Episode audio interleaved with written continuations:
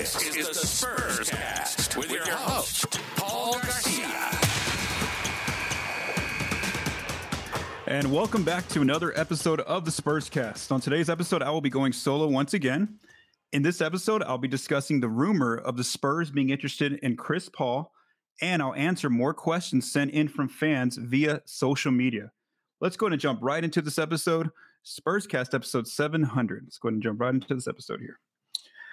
All right. So the first, uh, it, this wasn't really on the topic. This isn't a question that, that fans sent in, but more, it was more so something that I wanted to, to address just because it's been reported on uh, recently, um, you know, via, via social media due through different outlets. So let's talk about Chris Paul and the Spurs' interest in him. First, let's, let's first explain how did the Spurs make their name into the story? How, how are they how are they involved in this story? So let's go back to June 7th. And I do want to note that I am recording this five days since this happened. Uh, I'm recording this on June 12th. So this goes. Let's go back to June 7th. It's like middle of the afternoon. Chris Haynes of Bleacher Report and and, uh, and TNT, uh, he reports that the Suns have notified Chris Paul that he's going to be waived. Now, now Haynes didn't say immediately when Paul would be waived. We know that he has a a uh, partially guaranteed contract that if he's not waived by June 28th, in about two weeks from now, then he he will get his full salary for next season. So if he's waived before June 28th, then next season in uh, 23, he's he's only owed 15.8 million dollars from the Suns. If he gets waived after that date, or they keep him on the roster for next season, then he's going to make 30.8 million dollars. So basically, um, you know, half that money right there. So that's what Haynes that's what Haynes first wrote. Then about two hours later, Woj and Shams come out on social media on Twitter, and they both say that they basically very similar things to what Haynes said, where he, they said that the Suns are exploring options with Chris Paul, and there's multiple options they're looking at. They're looking to either trade him, try to find a trade for him, maybe waiving him and then re-signing him. Uh, what's been reported is that he would that they would only want to re-sign him for the veteran minimum. It looks like he would not want to take that if that is the case, or waiving and stretching his contract out. Now, if they do that, according to Bobby Marks and also the CBA says this, is that if you if you if you stretch a player's contract, you're not allowed to resign him. So he wouldn't be able to resign with the Suns in this case uh, if he is waived and um, stretched. So again, uh, basically, the, it looks like the most likely the route is that they're going to end up um, ending this, this, this relationship with Chris Paul. The Suns are they're going to most likely try to find a trade. It looks like before the 28th of June. If they can't do that, then it looks like they're going to end up just um, just waiving him, and they would probably stretch him just because it opens up not more. They don't have any cap space because they're over the they're over the cap, but it would it would open up the uh, the mid level exceptions. If, if basically if they if they waive him uh, just flat out and don't stretch his contract out, well then they could they could have access to the, the tax mid level, which is which is a little bit less than what's going to be called the, the full mid level. They have more access to that if they're able to stretch out his contract. So it, all in all, it looks like he won't. Um, most likely, the signs point that he's not going to be a Sun next year, just based on what, what we've seen. Now, how did the Spurs play into this? Uh, two days later, after all of this happened, uh, Kevin O'Connor of The Ringer wrote an article, and in that article, he talked about, uh, you know, just some landing places for Chris Paul and what he's heard. Sources are whispering, according to his words, that the Clippers, Lakers, and Spurs are teams that could be possible destinations for Chris Paul. So that's how the Spurs' his name ends up getting in there. I do uh, trust O'Connor's reporting, so he's a he's a he's a a, a, writer from an outlet that, that's very reputable here. So, um, you know, we, we went along and, and, definitely, you know, explored this because, you know, again, he he, he definitely uh, uh, has his has his ears in in, uh, in rumors and trades trade talk and things like that. So that's where the Spurs' interest comes in. So now that I know the Spurs are, uh, you know, might be involved here where they might have some interest in Chris Paul. I needed to figure out on my end, you know, just doing some research, how can the Spurs, uh, uh, you know, acquire Chris Paul? Do they want to try to trade for him if they do want him? Do they want to try to sign him after he gets away from the Suns? You know, what are the different routes? So that's what I wanted to look at, and so that's where I went did my research and did some um, so, some some research and figured out, you know, how can the Spurs best get Chris Paul if they did want him? So there's basically two routes for the Spurs to get Chris Paul. If let's just say again, I'm not saying that they that they want him, that they want to try to you know go after him, but again, I'm just using uh, O'Connor's reporting here that, that the Spurs are a team that you know has some interest in him. So let's just say again, their target was to go and get Chris Paul. Now that he's most likely not going to be on the Suns, what are the two routes they could do? The first route it gives them more more control here, and this is uh, where they could try to trade for him. So a trade would likely have to be done in the 2022 timeline. What that means is that up until June 30th, we're still operating in the current season, the season where the where the where the uh, the Nuggets and the Heat are in the finals, the season where the Spurs only won 22 games. Okay, we're still in that actual season. That that season does not um, end on the calendar date until July 1st. That's when the 23 season begins, and that's when Chris Paul's contract starts at you know 30.8 million, or if he's way before then 15.8 million. So again.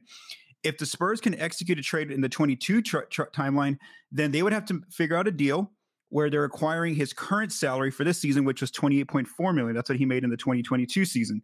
Now, the Spurs have a lot of they, still have some flexibility here to make a trade just because of where they ended the season. They had they had a 22.8 million they had about 22 million dollars in cap space this uh this current season still open that they hadn't used. So they could try to, to try to work a trade with the Suns if they really wanted Chris Paul before this calendar date ends.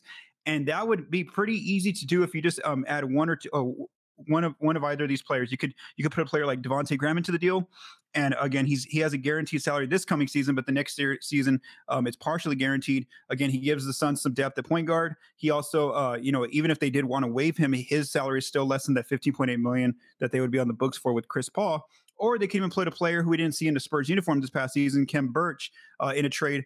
Um, and, and, again, maybe the Spurs because they're giving in, in these both these scenarios, they're giving the Suns more cap relief uh, than than Paul's uh, point eight million dollar uh, cap hit. So maybe the Spurs are asking for some some assets. Maybe they ask for like a second round pick or something like that. You know, because they're they're actually helping the, the Suns out. It looks like in, in this type of a deal.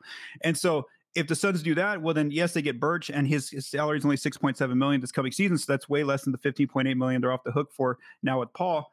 Now here's the thing though if the Spurs do swing a trade before the 22 uh, t- timeline ends, then they are they are most likely obviously they're doing this to try to keep Chris Paul, so they're going to be on the hook for his salary next year at 30.8 million. So again, they they would um, you know they would have him on the roster so that that June 28th date would pass. He'd be a Spur next season, and then of course you know his salary wouldn't be 15.8, it would be 30.8, and that's where the the the, the um the organization has to figure out what they want that you know they're going to have cap space next next year but that would eat up a huge chunk of it if, if uh, paul's on the books for 30.8 so again if they want to swing a trade it's definitely possible that's the route to getting to a trade. The next option is more more so out of the Spurs' control. Again, this is the scenario where they do want Chris Paul. They want to aggressively pursue him.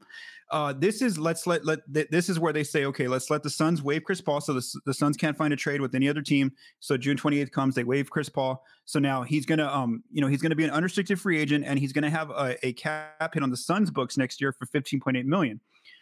Now, if this happens and the Spurs again want him, then they're competing with other teams. They're competing with contenders like the Clippers, the Lakers. Uh, you know, the Spurs are going to be, a, uh, you know, they're, they're, projected to be a be a better team next year with, of course, with the addition of Victor Wembanyama, but they're not quite going to be that contender just yet in year one, especially with just the addition of Chris Paul. So here is where the Spurs' cap space comes into play, where they can still offer anywhere from 24 to 43 million is what they're going to have in cap space.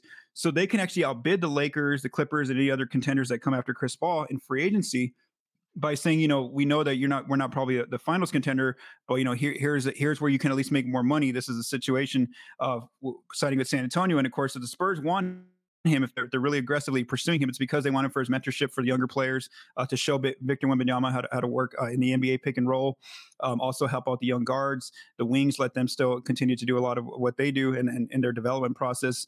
So again, these are the two scenarios where if the Spurs want Chris Paul, if they really, really want him, this is this is these are the two routes they would they would likely have to go through. Either try to trade for him before the 22 timeline ends by June 30th, or uh, try to basically out, outbid um, for him in in the in free agency when he's an unrestricted free agent when he's going to have other teams calling that that are contenders, but they don't have as much cap space. Actually, they don't have any cap space. A lot of those championship contenders only have the mid level exceptions and things like that, tax mid level exceptions, which is like six to like 10 million. And so again, San Antonio can outbid them money wise, but they may not be able to put a championship type team on on the roster in year one.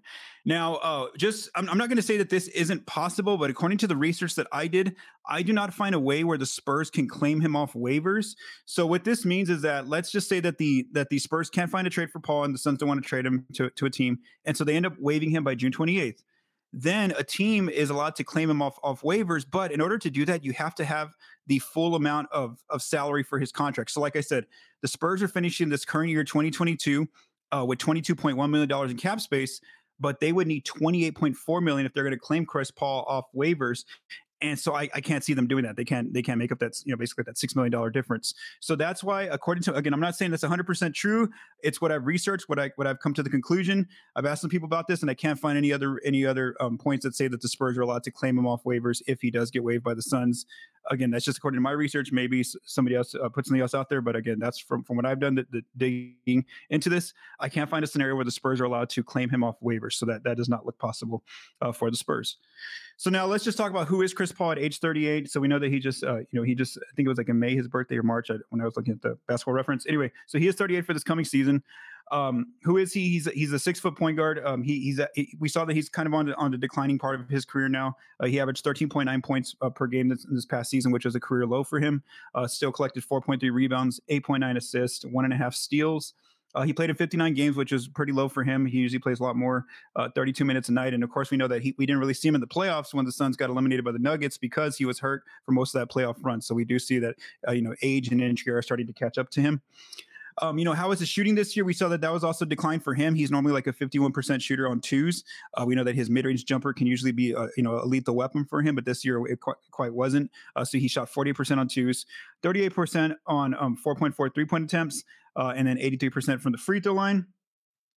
And so I, I, you know, O'Connor wrote in his article, the one about the original one that got the Spurs' name in there that he thought that the Spurs could be a playoff team with the addition of Chris Paul, and of course he'll be a great uh, mentor for the young players. I agree with a lot of what he said there. Uh, as far as where he, where I think that they would definitely be able to, to fight for the playoffs with a player like Chris Paul, and, and then um, the addition of Victor Wembanyama, and then if everyone else is healthy, Jeremy Sochan, Devin Vassell, Keldon Johnson. So I think they they would fight for a playoff seat out west just because if it's it's like this current season where the seeds were so close um, together, I could see them definitely like in that six to like playing range, somewhere in that in that area. I don't see them being a top four team with Chris Paul, but I could definitely see them playing somewhere in that like six to to eleven or whatever that is, twelve range or whatever the plan in the plan range. I already forgot. Uh, 10, 10 I think. Yeah, six to like ten range. So um, I think that's the kind of team they would be um, you know, again, because they're not quite going for the title next year, I, I, don't think I don't I don't think that you know financially, yes, it's going to restrict him a little bit having him on the books for thirty point eight million. But I think it's a good season to have a veteran player who's been in the league for multiple years, seeing all sorts of defenses to teach those young guys. Um, to, to, to like again work out the pick and roll, show Victor Wembanyama where he should be in certain spots on pick and rolls, on pick and pops, uh, how to get mismatches, uh, and then also because like I said, he because he's more so the declining part of his scoring part of his game, I think he can still give the ball over to um, to Devin Vassell, to Keldon Johnson, Jeremy Sochan, let them do some things offensively, like like we saw with, with the Suns did with Devin Booker and Kevin Durant. I think he's he'll, he'll, be a good quarterback for the team to kind of put them in their place and give everyone a, a chance to to basically try to attack the defense.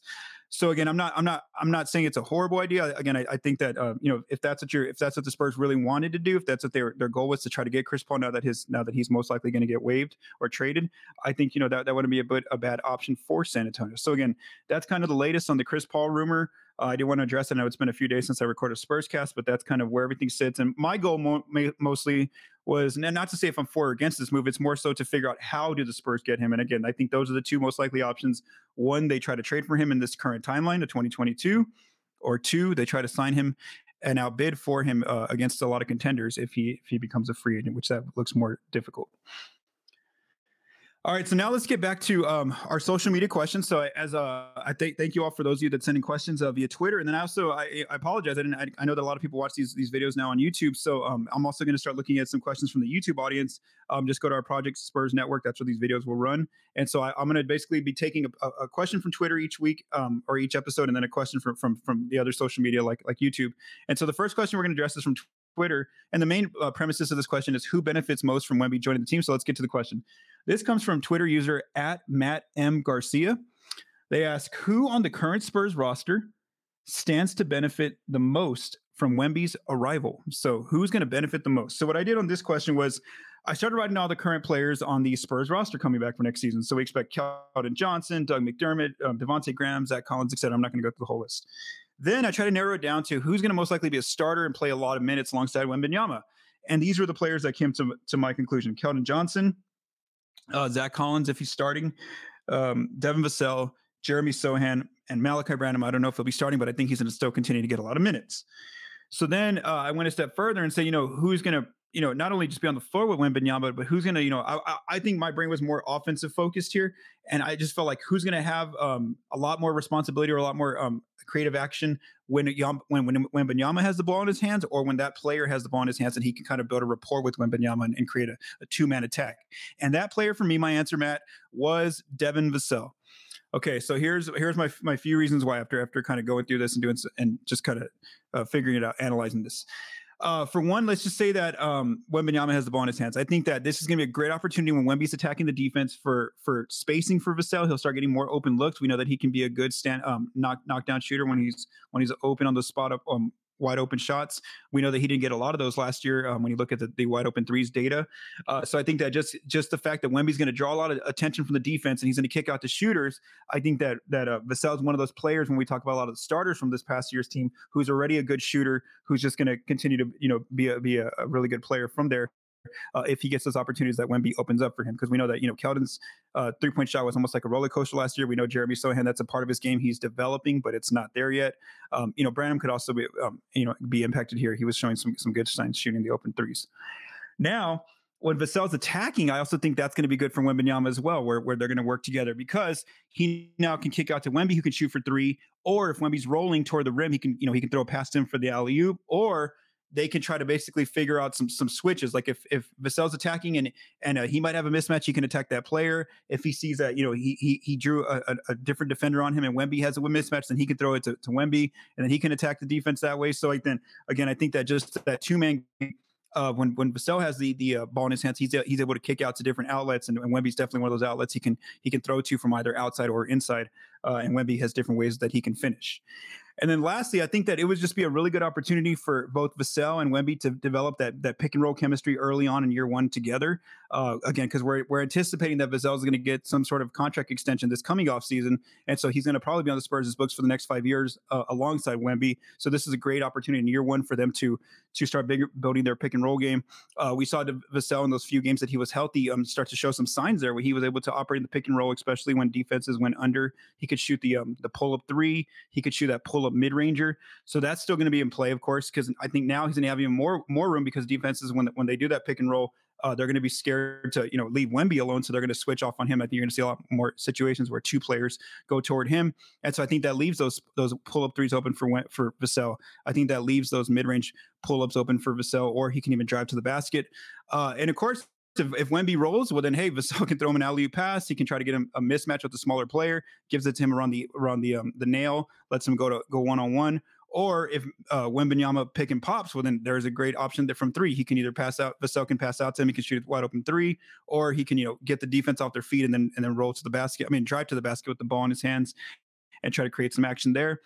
Um, so I just think that there's a lot more variety now, and, and it will be just a good opportunity for Vassell and Wemby to start building that pick and roll chemistry because they're going to most likely be together on the same team together for the next five years. And so I think that I think Vassell again. I, I was looking at this more so from an offensive standpoint. I think Vassell is the player who is going to benefit from having Wembanyama.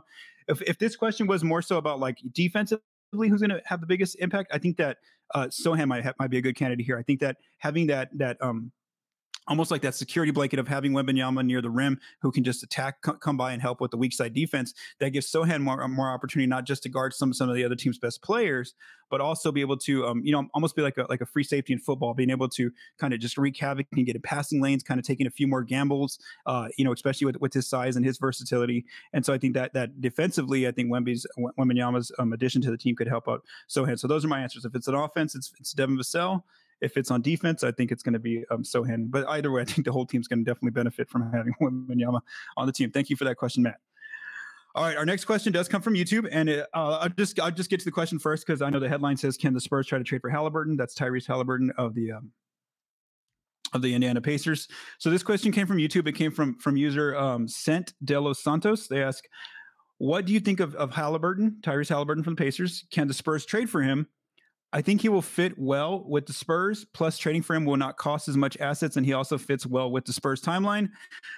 Unfortunately, San Dos Santos, um, you know, I, I, got I got eager when I saw Haliburton's name, and I was like, oh, okay, this could be an interesting question. You know, you know, where does this go? And then I start looking at his contract numbers, and then I see the the bad thing, which is the situation where Vassell's in, which is that he's going to be extension eligible to the season. So I don't think we even get to this question. I think that you know the the, the Pacers will have the opportunity starting July 1st until October of the first um, the day before the first game of the regular season.